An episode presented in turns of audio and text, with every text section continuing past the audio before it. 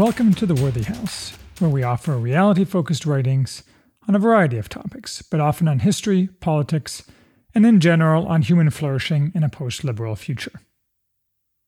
I'm Charles, the maximum leader of the Worthy House. Today we are reviewing After the Flight 93 election The Vote That Saved America and What We Still Have to Lose by Michael Anton. Michael Anton is the man who today best communicates the fractures among the right. He identifies and exemplifies growing incompatibilities among conservatives, both on the issues of the day and in beliefs about desirable political structures. Anton first came to public notice under a pseudonym, Publius Decius Mus, writing in 2016 during the brief life of a pro Trump blog, the Journal of American Greatness. In September of that year, Anton published a famous essay, The Flight 93 Election. His first point was that, like the passengers of Flight 93, Americans opposed to the permanent boot stamping dominance of the left had an existential choice they could, as it were, charge the cockpit by taking a chance on Trump. Or they could passively accept Hillary and face certain political death. His second point was that their behavior when faced with this choice showed that the conservative movement, as it exists now, was wholly worthless. These claims were, no surprise, controversial. Within a few weeks, Anton revealed his identity. After the election, he worked for several months in the Trump White House, in the national security apparatus, until the swamp creatures managed to come to dominate the West Wing and the populism of Trump's early months evaporated. So he departed for Hillsdale College in Michigan, and, for now, the life of a public intellectual. I hope he doesn't spend the rest of his days in that role. He would probably agree that we have enough public intellectuals and not enough doers. My guess is that soon enough, in the unsettled times ahead, he will find a new role. This 2018 pamphlet reprints the original Flight 93 essay, a follow up restatement also published prior to the election, and a new essay, pre statement, on Flight 93. This last tells us what, exactly, it is that Anton wants our politics to be, to meet the criticism that he had earlier offered only a negative vision. In all these essays, Anton's basic point is the same one I am always hammering. We are in a new thing in American history an existential struggle between the forces of right and left, respectively good and evil, and there can be only one. The left has always known this and acted accordingly, with malice aforethought. The right, or part of the right, is coming to realize it. Between the modern left and the principles of virtue, there is no middle ground. There is no compromise. There is no universe in which the principles of the left can continue to be allowed a seat at the public table. They must be defeated and suppressed, root and branch. We must awake, and those lotus eaters, putatively on the right, who refuse to rouse from slumber, must be thrown overboard. So says Anton, in essence, and I could not agree more. Anton begins with a note, a recap of the reception of his original essay. This primarily means its reception on the right. The left didn't pay much attention then, deafened by their collective baying for Hillary's imminent ascension, and has not paid much attention since, either, which is probably a mistake. Within the right, because the sclerotic organized right of think tanks and little red journals was Anton's main target. The backlash against Anton was fierce. There was all of the pearl clutching variety, free as a bird from all logic or reasoning. Those same segments soon enough coalesced into the noisome hashtag Never Trumpers, rats following the diminutive tubby Pied Piper, Bill Kristol, who has unfortunately not led them into the mountain to disappear forever. Here, and in the pre statement, Anton, in his usual pithy style, refutes what few coherent objections to his claims have been made. I will note those later, but Anton is willing to admit one, and only one, failure in his earlier essays that in his original essay, he was insufficiently generous to and appreciative of Donald Trump. In his note, Anton also explains his choice of pseudonym in more length, a name borne by two Roman men, father and son, who each sacrificed himself on the field of battle. He cites interpretations by both Leo Strauss and Harvey Mansfield to rebut his critics, using close readings of my favorite Machiavelli text, Discourses on Livy. Anton's basic point is that Machiavelli says that a republic may be led back to its beginnings either through the virtue of a man or through the virtue of an order, and goes on to say that such orders have need of being brought to life by the virtue of a citizen who rushes spiritedly to execute them against the power of those who transgress them. In other words, orders and men are both necessary, and neither is superior to the other. Virtuous men are necessary to execute good orders. Anton here leaves some ambiguity as to his own goals. He says that, in 2016, I judged the modes and orders of my time, and especially of conservatism, to be exhausted and imprisoned within an inflexible institutional and intellectual authority. I believe that its conclusions on the most pressing matters were false and pernicious, and that its orthodoxy therefore required smashing. Despite Machiavelli's warning that nothing is more difficult to handle, more doubtful of success, nor more dangerous to manage than to put oneself at the head of introducing new orders, Anton chose to do so. But to what end? He refers to being led back to beginnings, but he also speaks of new orders. Which is it? That is one of the things I will examine here, after first evaluating the three essays. In the original Flight 93 essay, Anton notes that all American conservatives agree that things are very bad in America, have been for some time, and are getting worse. If conservatives truly believe the critical importance to society of all the problems we face, from family breakdown to out of control government to an inability to win wars, they must conclude we are headed off a cliff. But they don't really believe it as Anton illustrates with an article from the Weekly Standard. Ironically, in retrospect, given that journal's fate, recommending for all problems the usual tired litany of conservative solutions, such as decentralization, federalism, and civil renewal. Which is to say, conservatism's typical combination of the useless and inapt with the utopian and unrealizable. Civic renewal would do a lot, of course, but that's like saying health will save a cancer patient. A step has been skipped in there somewhere. How are we going to achieve civic renewal? Wishing for a tautology to enact itself is not a strategy. This is the gravamen of Anton's complaint. Conservatives keep offering the same solutions that have solved nothing to solve problems that only get worse as the power gets less and the left grows ever more dominant. You can't believe that things are awful and getting worse, but also that they can continue on their current path indefinitely. It is a contradiction. And that's what today's conservatives, that is, those in the public eye, believe. In fact, since Anton wrote, leading conservatives such as Jonah Goldberg have come right out and admitted that they are happy to lose and for the left to win completely, just a little slower, please. Even those few conservative solutions that have been tried have failed or have been quickly erased by the left.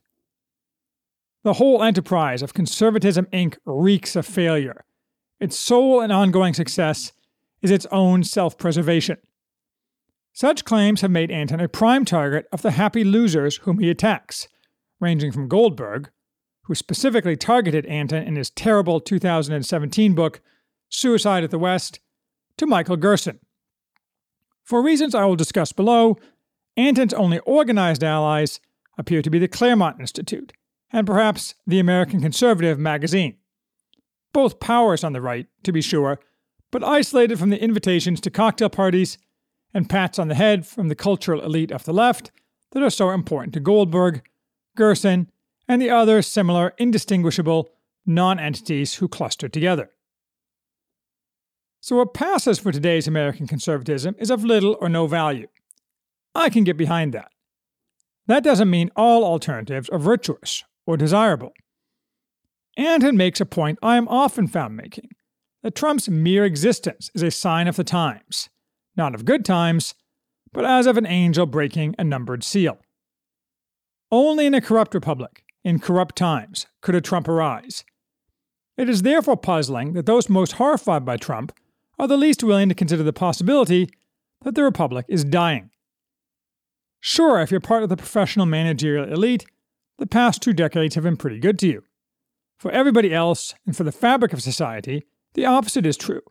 And if you can't see it, you're too embedded in the ruling class, or too dependent on their tolerance and largesse for your daily bread. Others have expanded on this point, from Tucker Carlson to Richard Reeves to Kurt Schlichter, though few have made the focus of their ire the conservatives who are supposed to care about such things. The non Trump Republican presidential candidates, had any of them won, wouldn't have done anything to stop or turn back the tide of the left, since their opposition is in all cases ineffectual and often indistinguishable from support. But a Hillary win would be a fatal disaster for America, cementing its destruction. It will be pedal to the metal on the entire progressive left agenda, plus items few of us have yet imagined in our darkest moments. Nor is even that the worst. It will be coupled by a level of vindictive persecution against resistance and dissent hitherto seen in the supposedly liberal West only in the most advanced Scandinavian countries and the most leftist corners of Germany and England. We see this already in the censorship practiced by the Davoisie's social media enablers, in the shameless propaganda tidal wave of the mainstream media, and in the personal destruction campaigns operated through the former and aided by the latter, of the social justice warriors. We see it in Obama's flagrant use of the IRS to torment political opponents, the gaslighting denial by the media, and the collective shrug by everyone else. That all this would have come true is proven by the left's behavior since the election. They do what they would have done under Hillary, but lacking the power of the executive branch, the damage they can do is somewhat limited.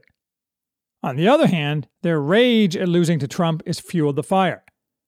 Not having executive power, for now, doesn't stop, among other evils, endless violence against any public display of support for Trump.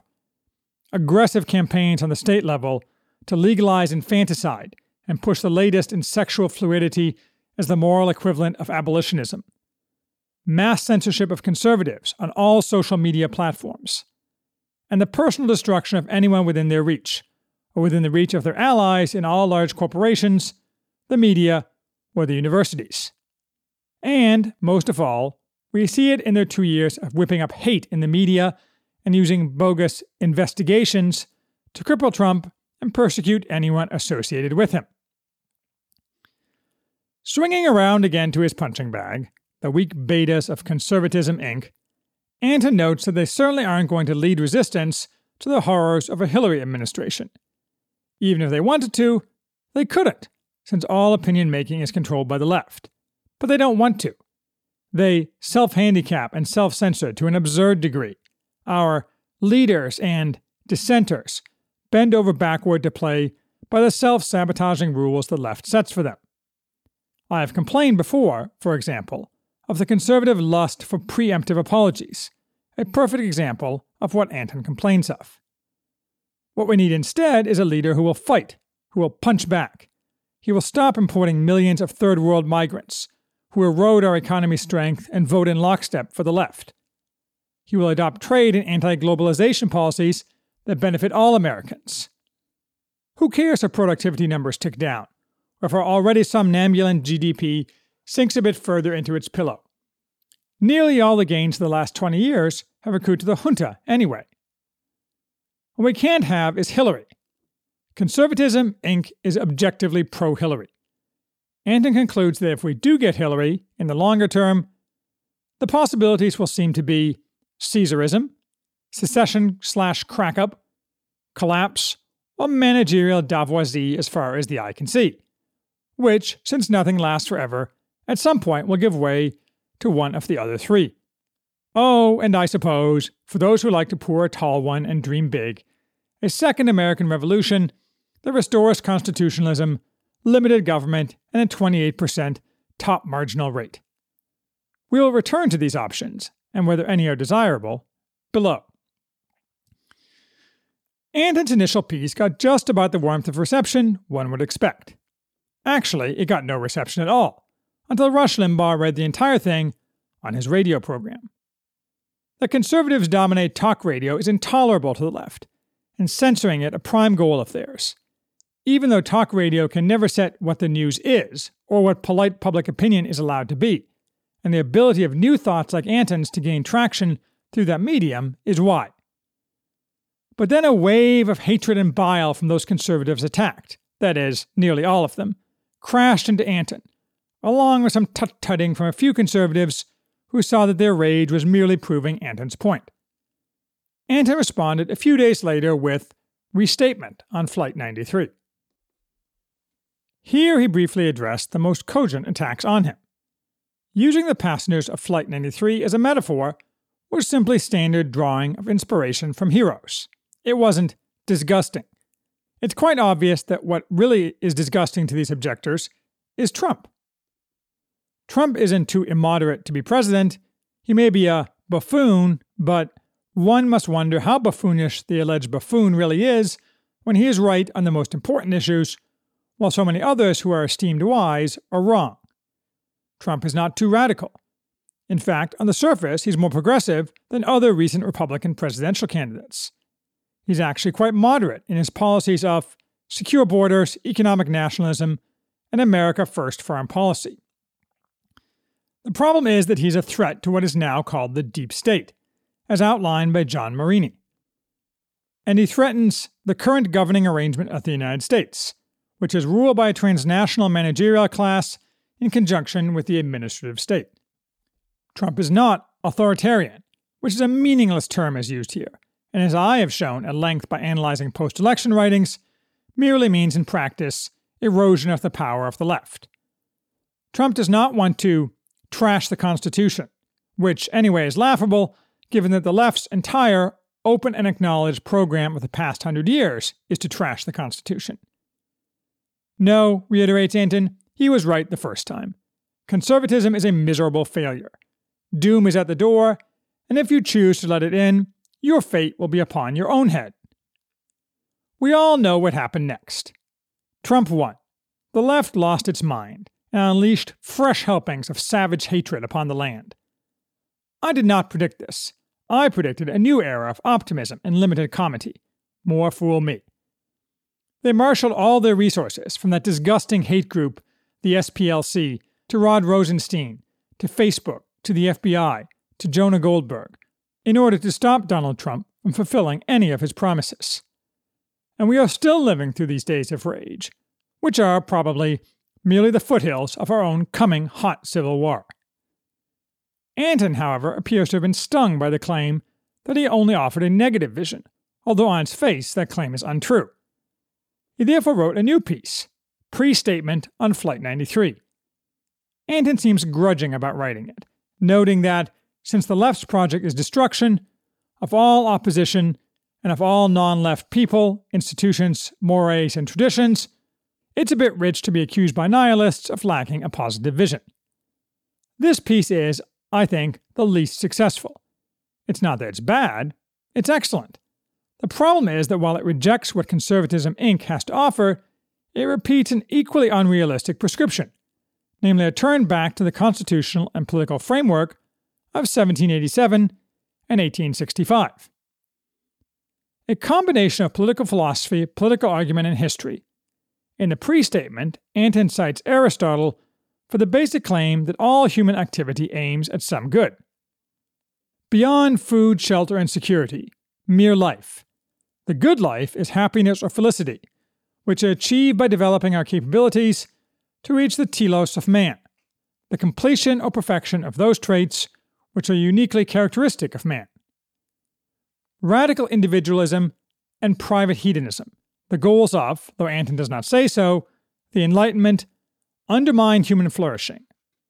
This much has been known, in the West at least, since the Greeks. But the American founders brought political order in the service of these goals to near perfection, which was perfected by the post Civil War amendments. Federalism, limited government, and representative republicanism created the best system ever. But it is not one that can be exported to all peoples in all times, nor can it work if there is inadequate commonality in customs, habits, and opinions. As everyone with any sense knows, diversity is the opposite of our strength. This near perfect system has been repeatedly attacked since 1787, Anton tells us. First, by the followers of John Calhoun, unsuccessfully. Second, by the early 20th century progressives, successfully and causing great damage. And third, fatally, by the acolytes of John Rawls, purveyors of so called social justice and a forced equality, and the New Left, advocates of the tearing down of America, group rights, and oppression theory. All these attacks are incoherent and destructive, but they have collectively succeeded in destroying the founder's vision and erecting in its place a system that maintains many of its outward forms, but within is crawling with decay and worms. As the left's power grows ever greater, they must either compound the lies or suppress and punish dissent. They choose both, following the dictates of Herbert Marcuse and his heinous repressive tolerance. We need to return to life and the conditions of life, the rule of law, responsible freedom, confidence in our civilization, patriotism, and concern for the common good of only the particular good of groups claiming oppression or disadvantage. I agree with nearly all of this as an analytical matter. As a prescriptive matter, though, it is sorely lacking, other than that Trump is somewhat better than Hillary in these regards. If I have a core political organizing principle, is that you cannot go back. The way is shut. Truly insightful modern conservatives realize this and make it the starting point of their thought. But Anton seems to shrink from this conclusion, unwilling to realize or recognize that the vision of the founders is dead. There is no path to return to it, and if we did, the massive changes in the world and in America would make their system a failure if re implemented today. It was good, in a unique time and place, for a small and homogeneous country built on a politics of virtue. The modern world is so very, very different from that.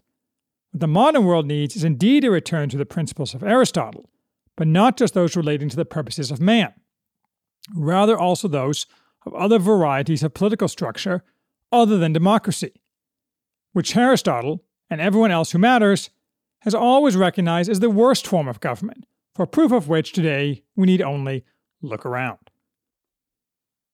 Anton is, therefore, a reactionary. I divide reactionaries into various camps, but the two relevant ones here are Straussians, followers of the German philosopher Leo Strauss, and what I call Augustans.